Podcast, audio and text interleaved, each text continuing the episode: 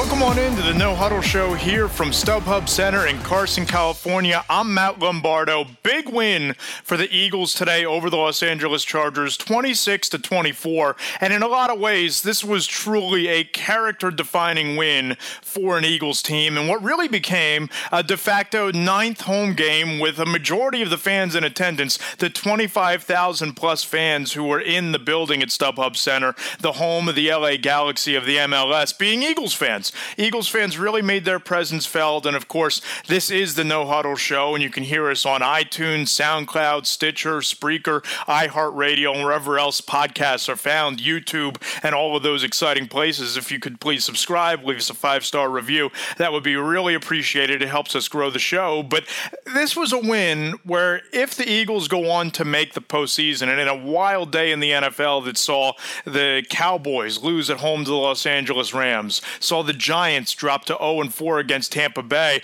And in the NFC South, you saw the Buffalo Bills stun the Falcons in Atlanta. This is really an NFC that's wide open. It's a division that's wide open for an Eagles team that is sitting pretty at 3 and 1 after 4 weeks and they have won two games in back-to-back weeks that were decided by a combined 5 points. 1 year after Carson Wentz and Doug Pederson and this Eagles team combined to go just 1 and 7 in games decided by 7 points or fewer. There are a lot of positives to take away from this game. There are a lot of reasons the Eagles fans should be excited about what happened in this game. And I think that it all starts and ends with their ability to run the football, specifically with LeGarrette Blunt.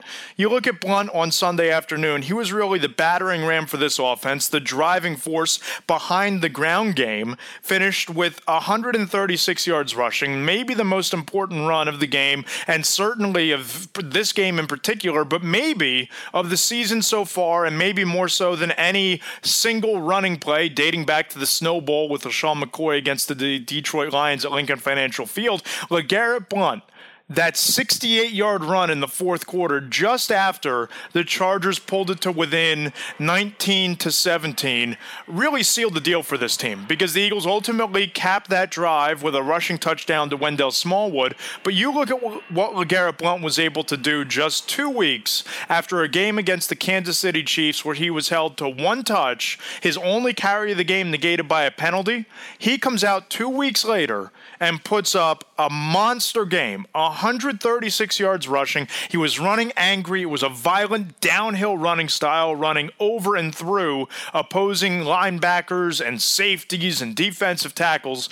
According to Pro Football Focus, Blunt actually picked up 127 of his 136 rushing yards after contact which when you think about that, that's pretty astonishing compared to where LeGarrette Blunt was just two weeks ago and what the Eagles have been over the last two games. Corey Clement, the undrafted rookie free agent running back, said afterwards that this team really fed off of the fact that Blunt was running, quote unquote, pissed off in this game. He was running through people, running over people, people he wasn't going to be denied. And at the end of the day, it was that ground attack, that running game that paved the way for this offense. And it was a, a solid effort from all the running backs to combine for 136 yards for Blunt and a total of 212 yards total for Smallwood and Clement and Blunt combined. That's a big step forward, particularly for an offense that two weeks ago had people picketing outside of the Novacare complex calling for Doug Pederson to run the ball more effectively, to run the ball and have a more balanced offense. That's what we've had over the last two weeks. That's what we've had. And Smallwood had a big day today. Corey Clement had a big day today. And I think the game ball for this game goes not only to LeGarrette Blunt, but also the offensive line. You look at this offensive line that came into today's game with so many question marks, so many things to go into this game with Isaac Seumalo not just benched but inactive. Real interesting going into this game during the pregame warmups. It was Isaac Seumalo in one end zone with offensive line coach Jeff Stoutland basically getting in some one-on-one work while the rest of the offensive line was warming up with the teammates on the other side of the field. You kind of had the feeling that something was up, and as it turns out, Seumalo was inactive. Last week, the Eagles had a rotation at left guard where it was Stefan Wisniewski and it was Chance Warmack. And I thought, and a lot of people in the media and fans across Twitter as well, seemed to believe that Stefan Wisniewski did enough to win that starting left guard job last week and put an end to this rotating carousel. But that wasn't the case this week. It was a, a rotation again with Warmack and Wisniewski. And not only did they pave the way to 212 yards rushing, which was really the focal point of the entire offense, but they only allowed one sack. This was a pretty prolific and one of the more dynamic pass rushers in the NFL with Joey Bosa, the first round pick from a year ago out of Ohio State, and Melvin Ingram, who entered this game with five and a half sacks. They only gave up one sack to Carson Wentz. Now, Wentz was pressured from time to time today, seemed to hold on to the football a little bit too long in some cases, and, and certainly not a perfect effort from the offensive line. But you look at the fact that they had 212 yards rushing and one sack, that's about as impressive as you're going to get. I know that it was a de facto home game. I know the Eagles fans took it over, but still, to be on the road after flying cross country and having this offensive line put forth that kind of performance today, it just underscores the development of this offense and the development of this team. And you walk through that locker room after the game. You talk to the veteran players who have been here, the Zach Ertzes of the world, the Jason Peterses of the world. And they all, to a man, talk about a snowball in confidence. They all talk about, as Zach Ertz put it after the game, playing with purpose and that winning is contagious. Winning breeds more winning. And that's something that LeGarrette Blunt has talked about over the past couple weeks. Certainly, with his experience winning two of the last four Super Bowls with the New England Patriots, that's something that this Eagles team is starting to identify with. And I think that if you want to look for one big picture takeaway from Sunday's game, it's the fact that this team team is now figuring out a way to win one score games. That's what championship contenders do. That's what teams that are going to compete for the playoffs, that's what teams that are going to fight for the division in, in, in, a rough and tumble division such as the NFC East, they figure out a way to win games such as Sunday, to win games where things aren't always going your way, where the defense isn't always getting off the field going three and out, where the wide receivers, Alshon Jeffery and Torrey Smith, aren't having the perfect game, where Alshon catches a touchdown but only finishes with 29 receiving yards, where uh, Torrey Smith drops another pass, struggling to catch the football. And yet, at the end of the day, you look up at the scoreboard and it reads Eagles 26, Chargers 24. That's a character win. And anytime you go on the road, whether it's on the road to Giants uh, at MetLife Stadium or on the road to FedEx Field, where the Eagles open the season with a win, or you fly cross country to Los Angeles, where you haven't played uh, in decades, and yes, your fans took over the building, but it's still a cross country trip, and you win that football game, that's a character defining win. That's what playoff caliber teams are able to do. Now, I also want to talk a little bit about Carson Wentz today because the numbers aren't going to bear out that this was his strongest performance. The numbers aren't going to say that Carson Wentz put this offense on his back and won the football game. But in the big picture, in the grand scheme of things, that might be a good thing and that's probably a great thing for the development of this team. I said after the game last week against the Giants that that was a coming of age moment for Carson Wentz and his development as a quarterback. That that was a defining moment in the early portion of his career in his 19th start since being drafted number 2 overall last spring in 2016. But today, it was a coming of age moment for the entire team because he didn't have to do it all. That Doug Pederson didn't put the weight of the world, the weight of the offense on Carson Wentz's shoulders, and he went out there and had a modest statistical performance 17 of 31 for 242 yards passing and one touchdown. But number one, he led a fourth quarter scoring drive when the Chargers looked like they seized the momentum. Number two, he had a turnover free game for the second consecutive week. And number three, it's the second time in as many games that he orchestrated a win in a game that was decided by seven points or less. I know I keep talking about that during this podcast, but that's huge. This was not necessarily, and he shouldn't have been expected to be in his rookie season, this was not necessarily a clutch quarterback last year. But Carson Wentz is showing that he can turn in those clutch performances when his team needs them the most. That's what he did on Sunday. That's what he was able to do for this offense because the numbers weren't gaudy. The statistics weren't going to bowl you over. They weren't overwhelming. But when the Eagles needed a big throw, when Carson Wentz needed to stretch the field, he did it, such as that big gain to Zach Ertz, and Ertz once again led the team in receiving. When he, they needed a scramble, Carson Wentz dove to the sticks and moved the chains and got a first down in, in a drive that could have stalled otherwise. So it wasn't a, a statistical masterpiece, but this was the type of win that the Eagles can hang their hats on and say, not only are we developing and coming together as a team, but this quarterback continues to show why we drafted him number two overall in 2016. Continues to show why he has all of the trappings to be a franchise quarterback and why people by and large are so excited about him. I thought this game was won by the offense, just like last week. I thought against the Giants that it was the defense holding serve at the end of uh, the, after at the end of the first half when they stopped the Giants on the one yard line after Doug Pederson's mysterious fourth and eight decision, and then came back out after halftime and held the Giants to three and out, and did enough in that second half to win the game despite giving up 21 fourth quarter points. I thought that today the Eagles won the game in spite of their defense defense. I didn't think the defense played particularly well. I know they only gave up 58 yards rushing to Melvin Gordon, but Gordon isn't necessarily a top flight running back in this league. I thought in a lot of ways the secondary, the flaws in the secondary, the holes in the secondary due to injury, with Ronald Darby still being out, with Corey Graham being out, with some of the depth being depleted there with Jaylen Watkins. I-, I thought that they were kind of exposed today, particularly Rasul Douglas. And Jalen Mills had a decent game, you know, late in the fourth quarter, but thought he didn't play all that well, other than a nice pass break up along the sideline. Rasul Douglas got beaten on a double move on a long touchdown to Tyrell Williams.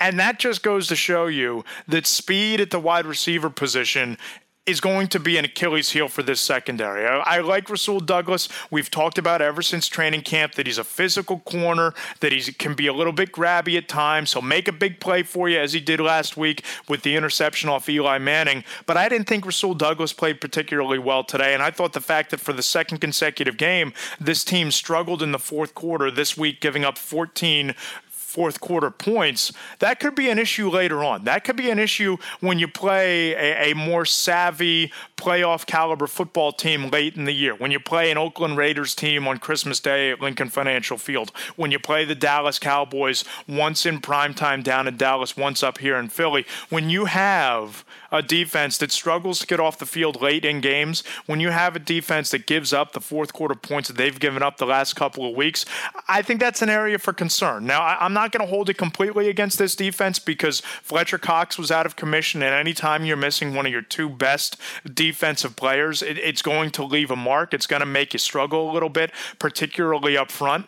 But I didn't think that they played all that well today. Philip Rivers didn't quite have it in him to take advantage of those weaknesses late, and the Eagles' running game, to their credit, kept the ball out of the Chargers' hands, and they moved the chains not only on the touchdown drive to Wendell Smallwood, but they ended the game in the victory formation because of their ability to run the football. But I don't think that the defense necessarily was the catalyst to winning this game. And to be honest with you, that's okay that's quite all right because, like we've talked a lot in this podcast about playoff contending teams and teams that want to make noise in the NFC it's not always going to be a pretty effort. It's not going to be complete domination in all phases. There are going to be games where the offense lifts the defense across the finish line. There are going to be games where the defense forces three, four turnovers and pitches a shutout but it's winning the games when not all phases are working in perfect order that help define a team in today's NFL where the talent discrepancy from the team with the best record to the team with the worst record, as we saw today with New England going down in Foxborough, as we've seen Sometimes it's the more complete team that gets the job done. Sometimes it's the team that plays the better football game on that day that seals the deal and overcomes the lack of talent. That's what today's NFL is all about. And the Eagles' win on Sunday against the Chargers underscores a lot of that. And the one area we haven't really touched on all that much in this podcast has been the special teams unit. You talk about Jake Elliott, a kid who was a fifth round rookie uh, with the Cincinnati Bengals on their practice squad Caleb Sturgis gets hurt in week one. The Eagles scoop him up. He comes in in his first, his second game, one week after missing a 30 yarder against the Chiefs, comes in after missing a field goal earlier in the game, knocks a 61 yarder, lifts the Eagles to a victory last week, 27 to 24. And here again, in Los Angeles against the Chargers, a 4 for 4 day, a 52 yard field goal with plenty of leg. He's becoming a folk hero in this town. And you think about that a 52 yard field goal, a kicker who you have the confidence in sending out there from 50 yards, from 60 yards. That takes a lot of pressure off your offense, and it certainly takes a lot of pressure off your defense when you can score on special teams. When you can have a field goal who can be that dynamic, a field goal kicker who can be that dynamic from that distance, that certainly goes a long way to, towards you establishing yourself as a complete team, a team that can beat you in, in all phases. And that's what I really think the Eagles are turning into right now. And, and, and, lastly, I think we have to talk a little bit about Doug Pederson because Doug Pederson is a head coach who hasn't been given that much latitude from the fan base, who's taken on a lot of criticisms from Eagles fans over the last two or three weeks, and certainly over the three weeks to open up the season. There were people picketing outside of Novacare calling for him to run the ball more often than he did. And what happens? Last week, the Eagles respond in kind and run for 193 yards against the Giants. This week, it's 214 yards. It's a balanced attack. They spread the ball around, but even more so, D- Doug's instilling an attitude on this team. Doug Pederson is instilling an attitude of a, familial atmosphere with a team that has some veterans like Jason Peters and Jason Kelce and Lane Johnson, and defensively it's Malcolm Jenkins and Brandon Graham and Fletcher Cox. But it's also a really young football team with a, franchise quarterback in the making who was the number two overall pick in 2016, with uh, you know a, a, a defensive lineup that is starting a second year seventh round draft pick in Jalen Mills, a fifth round, a third round rookie rather, in Rasul Douglas this year at cornerback, who's been thrust into a, a starting job in Ronald Darby's absence. And this is a team that's starting to believe in itself. This is a team that's starting to put together some confidence after the first four weeks of the year in which they've gone on the road for three of those games, and, and they've they've basically established themselves as the team to beat in the NFC East. I know going into the year, I looked at this Eagles team and I said, uh, "This there's a chance they could wind up 0 and 3 to start and 1 and 3 after the first four games."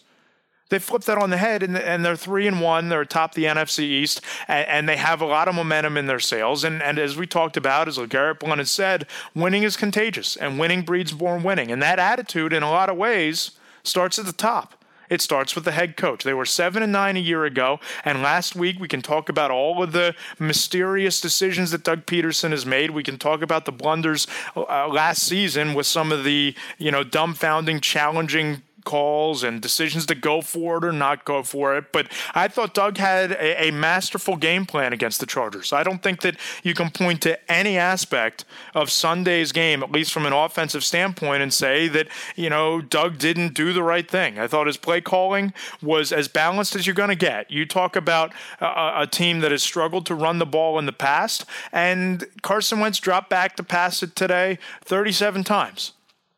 They wound up running the football 34 times.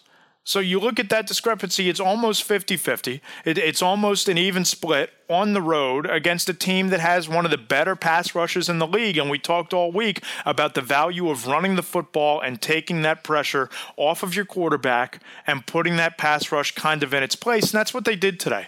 And I think that Doug deserves a lot of credit for that. And I think that, you know, we're going to find out if we haven't already about what this team is over the next two weeks. Because after today, you have a Arizona Cardinals team with Larry Fitzgerald, one of the best wide receivers to ever play the game, with a savvy veteran quarterback, although his skill set, similarly to Eli Manning and similarly to Philip Rivers, is starting to diminish just a tad coming in here next week to Lincoln Financial Field. And this is going to be another battle. It's going to be another battle for the secondary. It's going to be a chance for the Eagles on their home turf to showcase this running game again. And then you have to get on a plane and four days later play the Carolina Panthers, a team that went in New into New England today and beat the Patriots. And Cam Newton is playing some terrific football, and they're they're incorporating uh, their rookie running back Christian McCaffrey into the fold pretty well through the first quarter of the season. But two games in eight days is is always a challenge. Two games in four days, rather, is always a challenge when you go from Sunday at home to Thursday night on the road. But there's nothing that we've seen from Doug Pederson over the first four games, or at least over the last two weeks against the Giants and now against the Chargers, that makes you think that they're not up to that challenge. That makes you think that they're not going to give their best shot to Arizona and then pick themselves right back off the canvas and go down to Carolina. And you think about the challenge that Doug has had to overcome over the just this week losing Darren Sproles, who broke his arm and tore his ACL on the same play last week against the Giants, comes in today. The running game puts up 212 yards. Balanced offensive attack gets all three running backs involved, and you wouldn't have even noticed that Darren Sproles was absent if you didn't know, just looking at the numbers, if you didn't know that he was out with those injuries.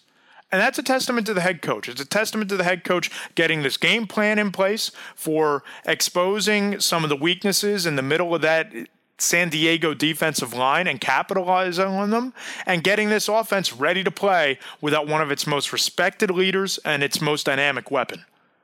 So this was a big win for the Eagles, and, I think that at 26 and 24 over the Chargers, at three and one is their record on the year, first place in the NFC East. They are rightfully considered the favorite to win the division at this point. And we're going to look back at this stretch against the Giants and against the Chargers. And we're going to say that these were the two weeks where the Eagles really turned the corner on their season. These were the two weeks where Carson Wentz showed that he can win you tight games. These were the two weeks where you saw the running game assert its dominance and you saw LeGarrette Blunt become a focal point. And these were the two weeks where the defense survived a litany of injuries. So there you have it here from StubHub Center in Carson, California. Eagles beat the Chargers 26 to 24. I'm Matt Lombardo. Be sure to leave us that five-star review. Let us know what you think of the show. Subscribe on iTunes, Stitcher, Spreaker, SoundCloud, iHeartRadio, all of those fun places. I'll be back with Eliot Shorr-Parks later in the week. Thanks for listening. We'll talk to you later on from the NovaCare Complex.